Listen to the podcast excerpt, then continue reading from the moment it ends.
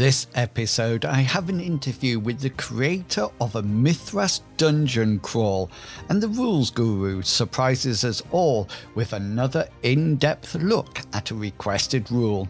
Welcome to the Mythras Matters Podcast, Season 1, Episode 37 Getting Surprised in an Endless Maze.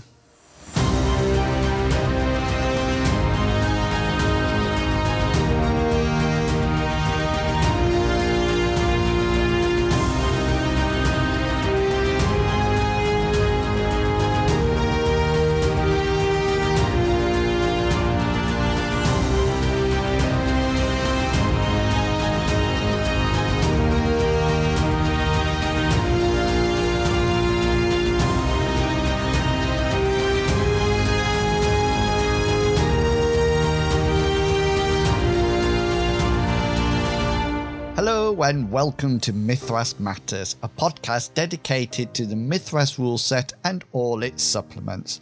As always, I am your host, Inwills, and welcome to June. Now, I've been producing this podcast for some time now, over three years, um, but I continue to enjoy every moment of it. And it is through um, producing this podcast that I have had the opportunity to chat to some of the wonderful creative people in the Mythras family. I continue to learn more and more about the game, and this has really supported me in creating the rules videos that I create for YouTube. And one of those videos I create is an introduction to the Mythras rule set, which I hope might have lured some people um, into playing the Mythras rules as well as the rules videos and of course our actual play videos, I am starting to diversify and to create some videos focusing on GM topics. I'm really enjoying producing these and I'm going down the top five tips route for as many of them as I can. So far, I've done one of these for the essential GM skills, another one um, to spice up your journeys, and the one that's coming out in this month will be some tips when your players go astray. I think we have all, as GMs, had this moment in our gaming when we've planned for one thing and the players go off in a completely different direction having experienced this on several occasions, it has actually made me change how I create ventures now. There will be a video on my creation process coming soon, so do go and check out my YouTube channel. The link will be in the show notes. Before I play the jingle and move on to the next segment, I wanted to ask you all a question. We all remember the pandemic and not being able to leave our homes for a certain amount of time during lockdown. Well, during that time, many people moved their RPG sessions to virtual tabletops. And I was wondering whether anyone has kept using them or whether they have moved back to face to face games around a real life table. In our group, we have some players from the United Kingdom, where I am based, and the others across the pond in America. So the virtual platform is really the only option open to us. But I was wondering if any groups have made that move to the virtual tabletop from face to face gaming. It would be great to hear your comments about this and which ones you prefer. And so, why don't you head over to either the Discord or the Tapper Talk forums and let me know? Also, if you are brave enough, there is an option to record your feedback. The links to this are in the show notes. And anybody who records something, I'll play your answers at the end of the next episode. So, virtual or real life, which do you prefer and why? I'm looking forward to reading and listening to your answers.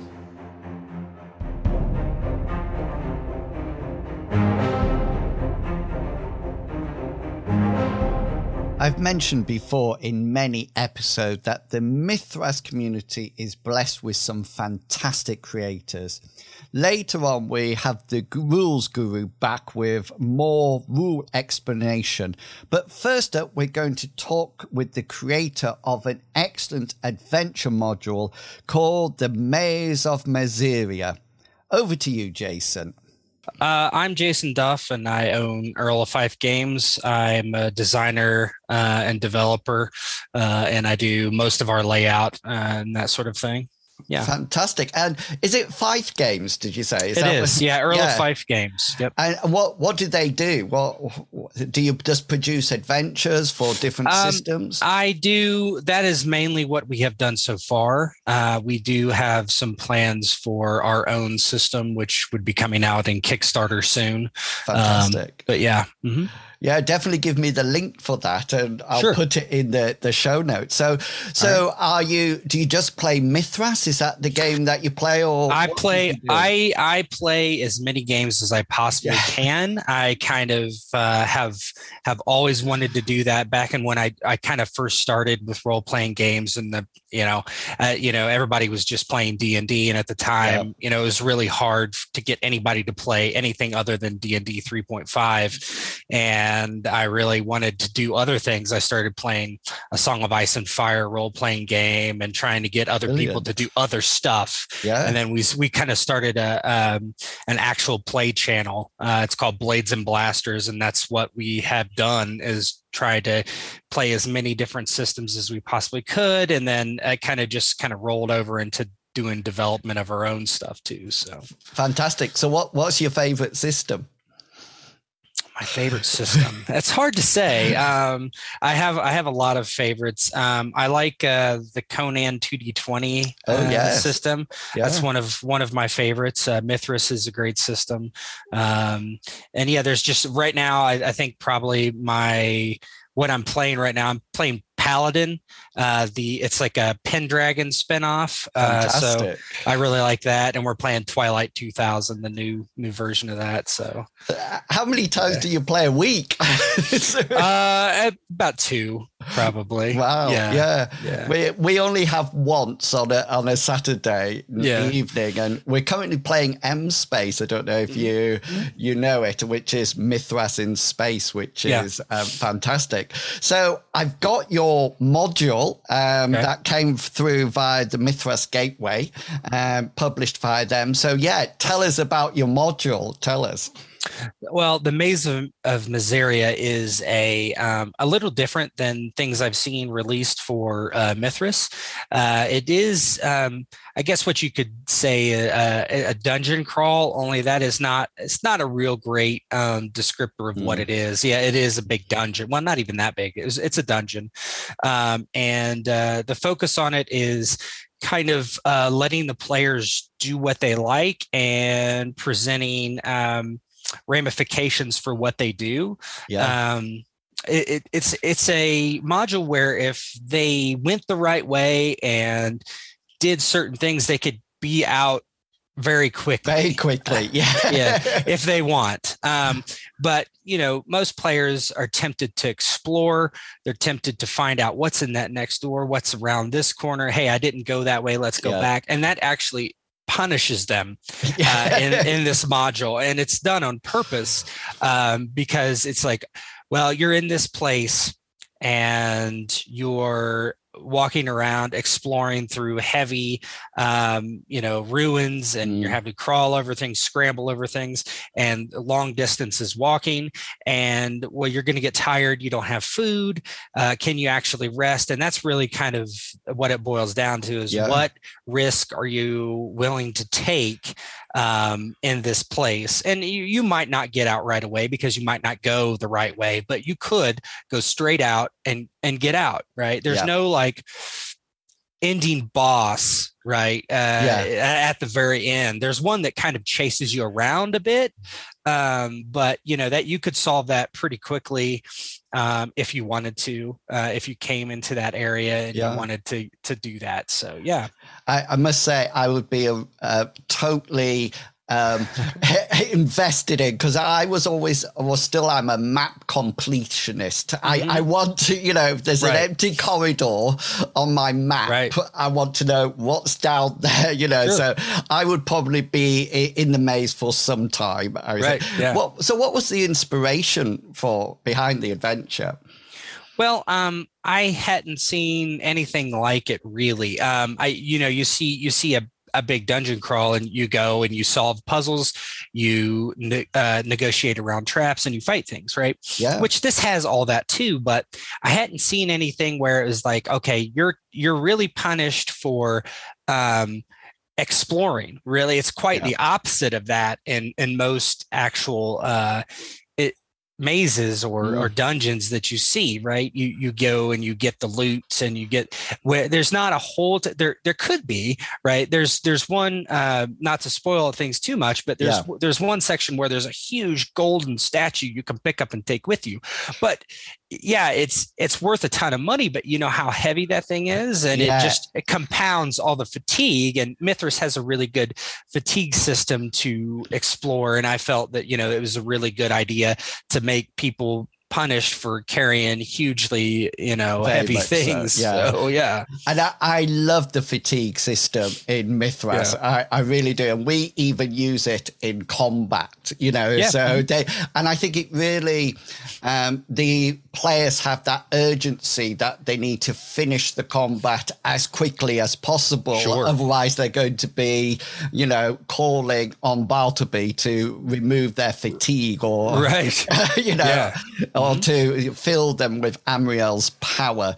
So, yeah, it reminded me of the classic dungeon crawls, like you said. But I, as soon as I read it, I suddenly realized that it was a lot more than that, uh, a mm. lot more. And I really I thought this is going to be interesting. So, how easy do you think it would be to fit into an existing campaign or something like that? I mean, I, th- I think it could you know uh, the way it starts out is kind of by happenstance you fall into it right but it exactly. could be it, it, i mean you could end that anywhere but it also could be you know hey uh, you could kind of take that out and say you know you need to go into this area to find something and you could or, or whatever the reason is and you could yeah. put that at the end at, as well as you know everything else and i think it would be quite easy and and one thing i wanted to kind of discuss is like the difficulty can be scaled quite easily as yeah, well if you so. if you don't want it as hard as it is now which I, I, f- I feel it could be kind of difficult um, based on you know compounding fatigue you can instead yeah. of you know the way the way it says speaks today is you go from this place to this place and you gain fatigue there's yeah. no there's no endurance tests or anything like that, but you could add those. You could say, well, you can make an endurance test, and if you fail, you gain fatigue, but if you succeed, you do not. Yeah. Right. That sort of thing. Or and and then you can just scale the difficulty of the skill checks too, uh, and and you know make it make it easier. Um, yeah. So if if you wanted to, or harder. So uh, yeah. yeah. and I, I really liked how it was introduced actually, because I, I suddenly thought one of these days I might not be prepared enough, and I just sort of like thought I can grab this, and yeah. they naturally fall through it when they're traveling from A to B, and it's right. a nice contained uh, right, an adventure yeah. for, for yeah. them.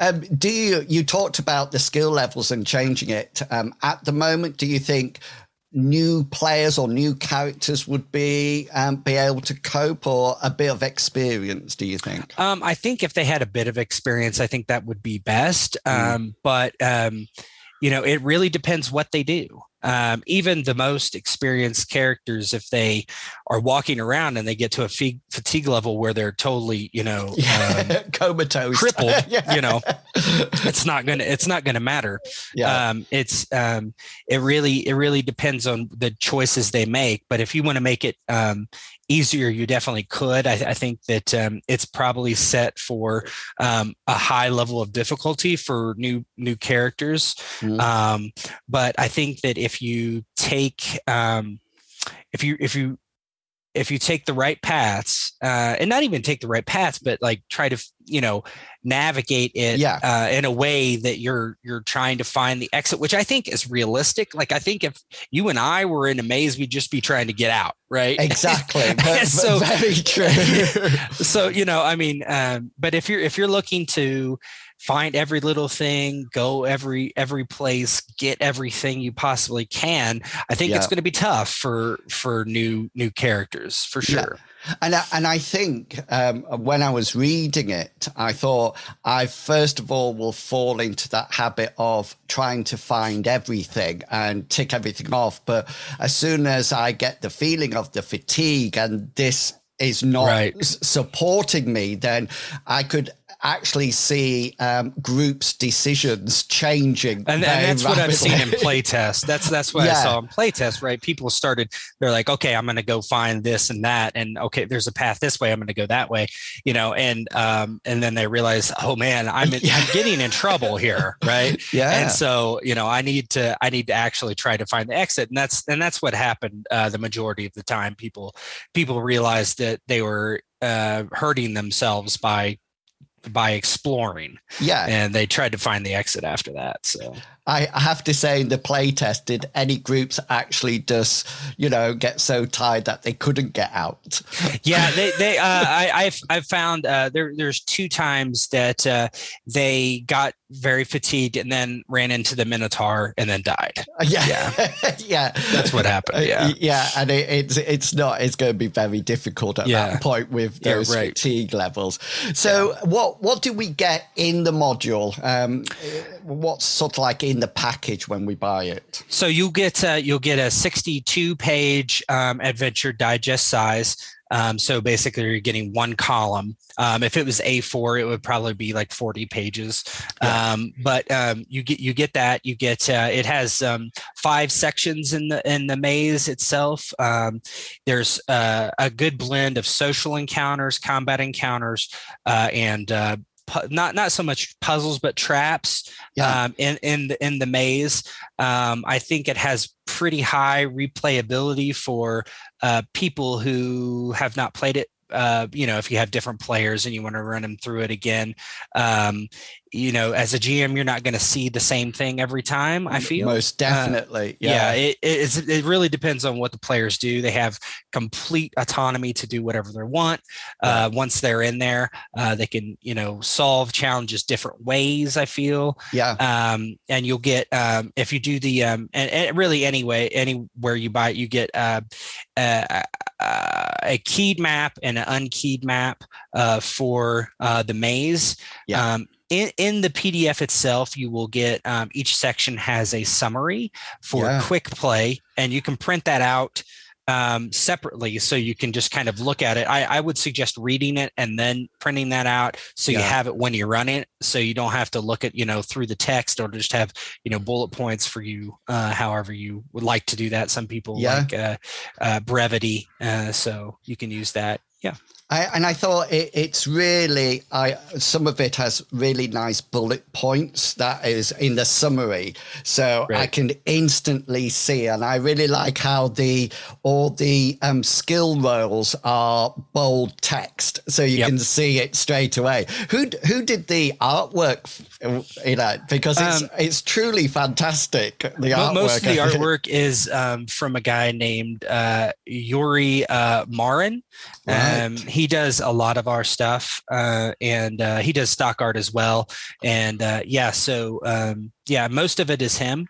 Um, Yeah. It, there, there, it really was. I I love the digest version of it. So just for people who are listening, it, it's not sort of like a big A4 module. It, it's a lot better. And I, I really liked how it was set out.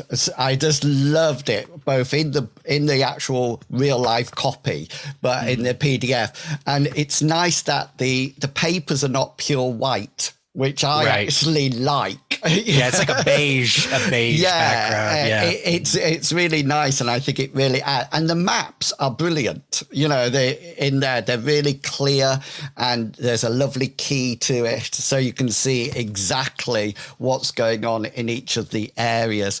So. Where, where can we get it from? Uh, you can get it. Uh, you can get it digitally from our website at fivegames.com or DriveThruRPG. Yeah. Uh, you can get the print-on-demand copy from Amazon.com or DriveThruRPG. If you get it from Amazon.com, please contact us at Five Games and we'll send you the PDF for free. Yeah. Um, so yeah, that's where you can get it. Yeah, and I'll put links to that um, in the show notes so people um, can check it out. I haven't run it yet, but I've seriously got it put to one side, ready to slip in. And just to go back to one of the other things about running it um, different ways in different times, one of the things that I really thought that I'm going to do is I like that it can be um, it's, it's quite um, compartmentalized in little mm-hmm. bits. And I thought, I love some of the encounters. And if the party had not got to them or whatever, yeah. I really see me sort of like slipping them in. You could. you Absolutely. Know? Yeah. If they don't go to an area and you want to use it later, you know, and, you know, they're in some place, let's say you, go don't go to the armory right and yeah. and and this and you you can put that in something else and then they go in there and they see all these mannequins sitting there and then the mannequins come alive and exactly you know, yeah yeah so yeah. so what are you working on next what's next in the pipeline well i don't have anything in the Mythras pipeline but we are um uh, going to run a Kickstarter for a system called Heroes and Hardships in the next couple months. Uh, and you can find out about that at fivegames.com as well. So fantastic. And just before we leave it, just some general questions. What sort of characters do you like to play? I usually play uh, kind of the brooding emo uh characters i guess i don't have a like a you know either a magic user or a fighter it, it they they kind of runs the gambit a little bit but yeah something like that usually uh, uh, so, are the right. characters in the play. Uh, brooding emo i'll remember right there you go and finally anything else that you would like to say about this fantastic adventure i just uh hope people uh like it, you know, and uh, I think uh, you will get your money's worth um, with it because it's it's a you know interesting, I think, uh, turn and spin on kind of the dungeon crawl, and I think particularly for Mythras, there isn't a lot of that that I've seen. No, um, there isn't. So I, I, think I think if you have any interest in that in your games, you could slot it in uh, just pretty much wherever you would like. And I think the ending uh, allows for if you want to develop something else for it because it's kind of it's not unfinished, but you know, it's like there there's a possibility that you could yourself as a GM kind of do something with it and have it like connected to your world uh, and your campaigns. Uh, yeah. Mo- most, come, so. most definitely. So, thank you so much, Jason, for coming along on the podcast. Yeah. It's been lovely thank you for having to me. you. Yeah, yeah, you too.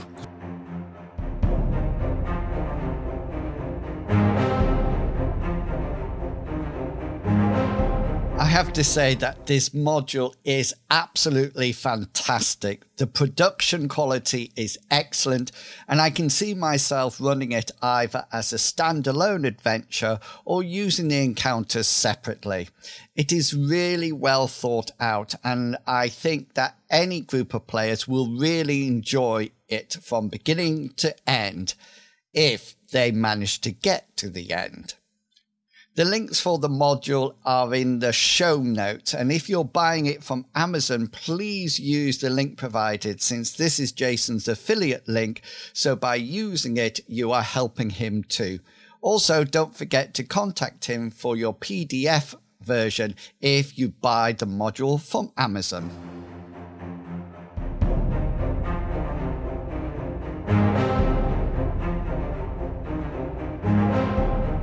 Remember, if you would like to contribute to the podcast, then why not drop me an email or message and let me know what you would like to cover. I'm always looking for reviews or interviews with people. So if you are interested, you can email me at inwills at gmail.com or send me a message on the various forums I frequent. Okay, next up, we welcome back Matt, the rules guru, who is going to be talking all about surprise. Over to you, Matt. Hello, I'm Matt Eager of Old Bones Publishing, Matt E on the forums, and our topic for today is surprise attacks. If you are at all familiar with Mythras or even its D100 predecessors like RuneQuest, you may already know that combat can be farcically deadly. Forget sterile resource attrition of a wealth of hit points. Here we have visceral details like impales, lopped off limbs, and bleeding out. Any time a character enters combat might be the last time. Thus, we have another well known concept in Mythras fair fights are for suckers. Exploit any advantage you can because survival may hinge on it. Which brings us to surprise attacks. Even in an already dangerous system, surprise is especially deadly. A character who surprises an opponent will probably win the fight, so it pays to understand how this tactic works. Before we begin, remember my customary disclaimer. I didn't write Mythras. I've just been invited to share my own understanding of how the rules are meant to be used in actual play. Surprise is discussed as a combat tactic on page 105 of the latest edition of the Core Mythras book. I'll go over those rules now, but I will slightly rephrase, reorder, and add my own remarks. Read along to see the differences.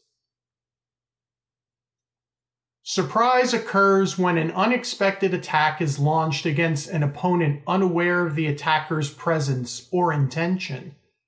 An ambush is an example of the former, while treacherously turning on an unsuspecting ally during conversation illustrates the latter. The effects of surprise are potent. The target suffers a penalty of minus 10 to initiative, which has further ramifications that may not be obvious.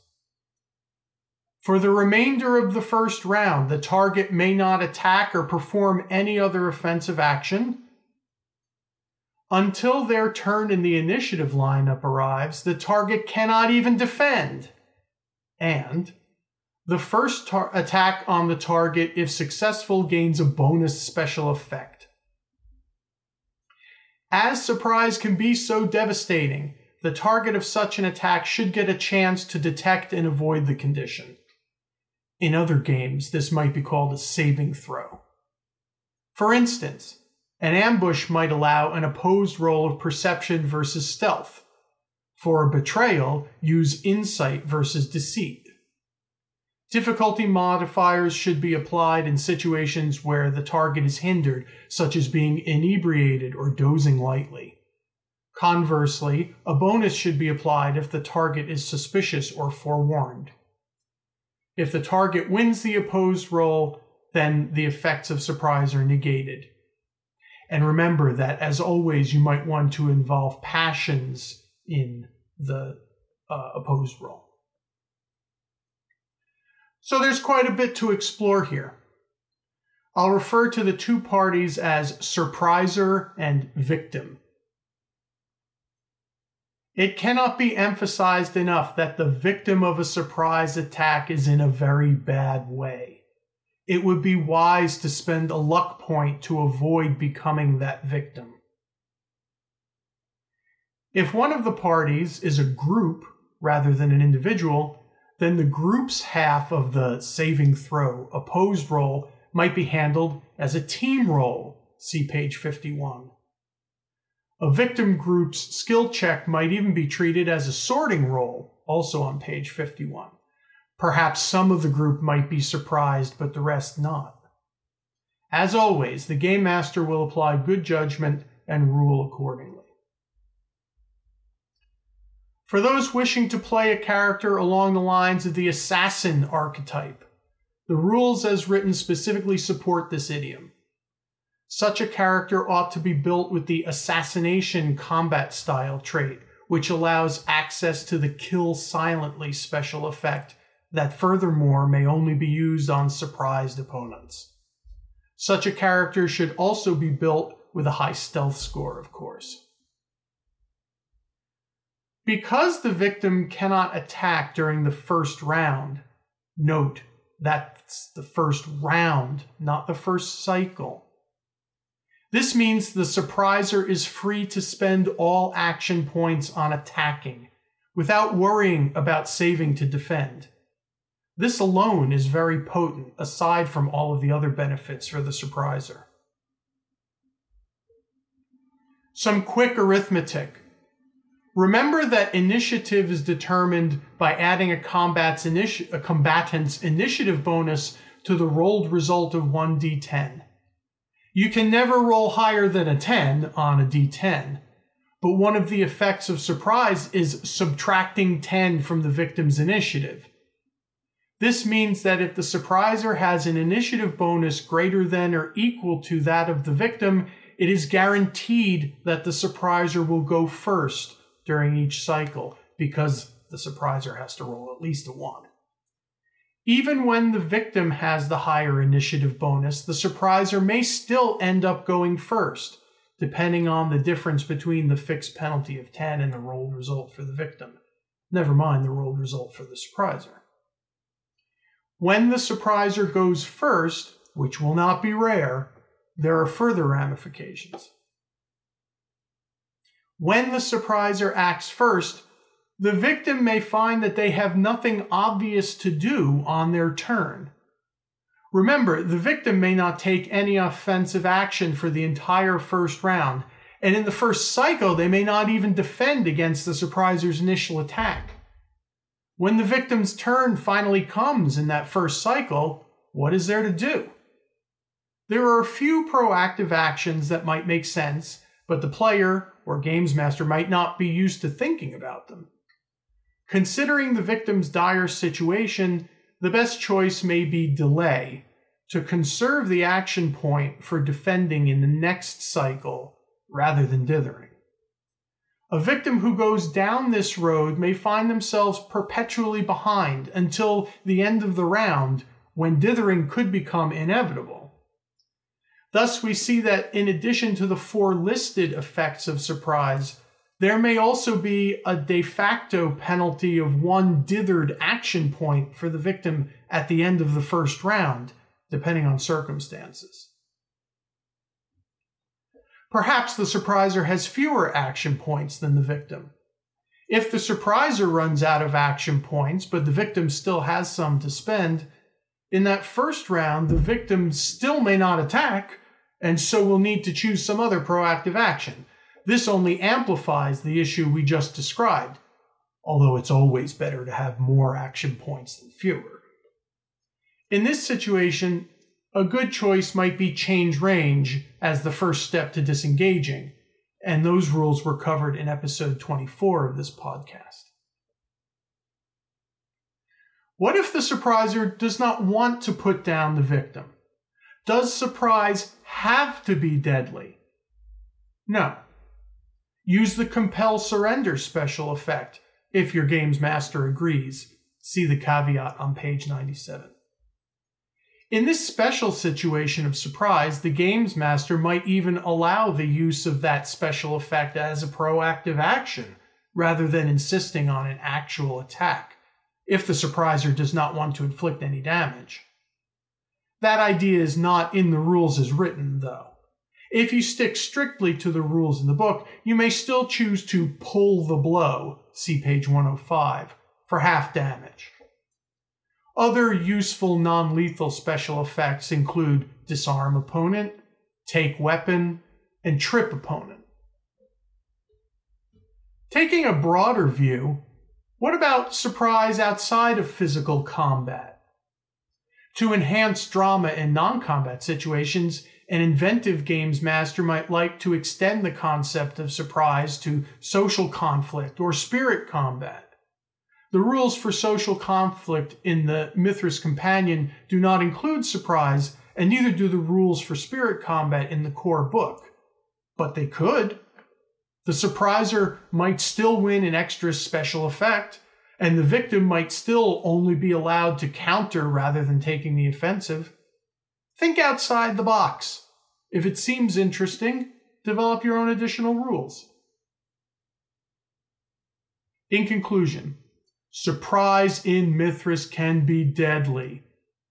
Achieving surprise in a fight provides decisive advantages, so players should always be thinking before the fight about how to create favorable conditions. and how to avoid such trouble for their own characters. Surprise does not need to be deadly if killing is not the objective, and it might also be interesting to extend the concepts and rules for surprise beyond physical combat to other dramatic situations. Well, that's all of my time for today. I hope this brief discussion of surprise attacks has got you thinking about your own gameplay. My concluding advice is understand these rules before your character enters the fray.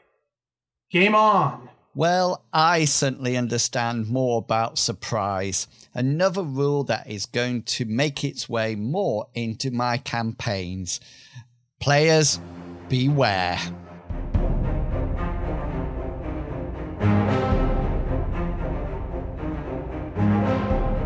And that's it. Another episode of Mythras Matters completed. Don't forget you can check out all my content by following my YouTube channel and the campaign areas on World Anvil. I really appreciate your support and do check out the Tapatalk forums and the Discord. There are some great people there sharing their ideas within discussions. So until next time, have a great month of gaming, and I will chat to you all again in July. Until then, I hope that all your opposed rolls succeed and provide you with a well deserved special. Thanks for listening, everyone. See ya. Bye.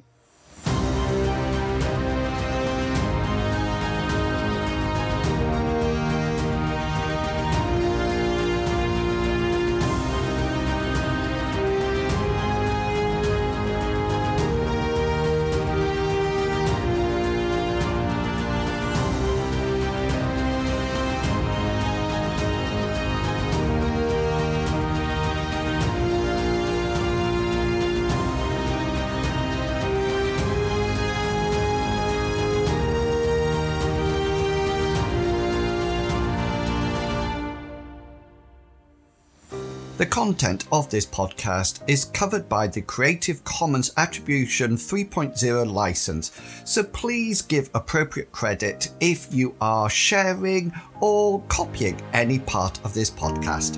Thank you.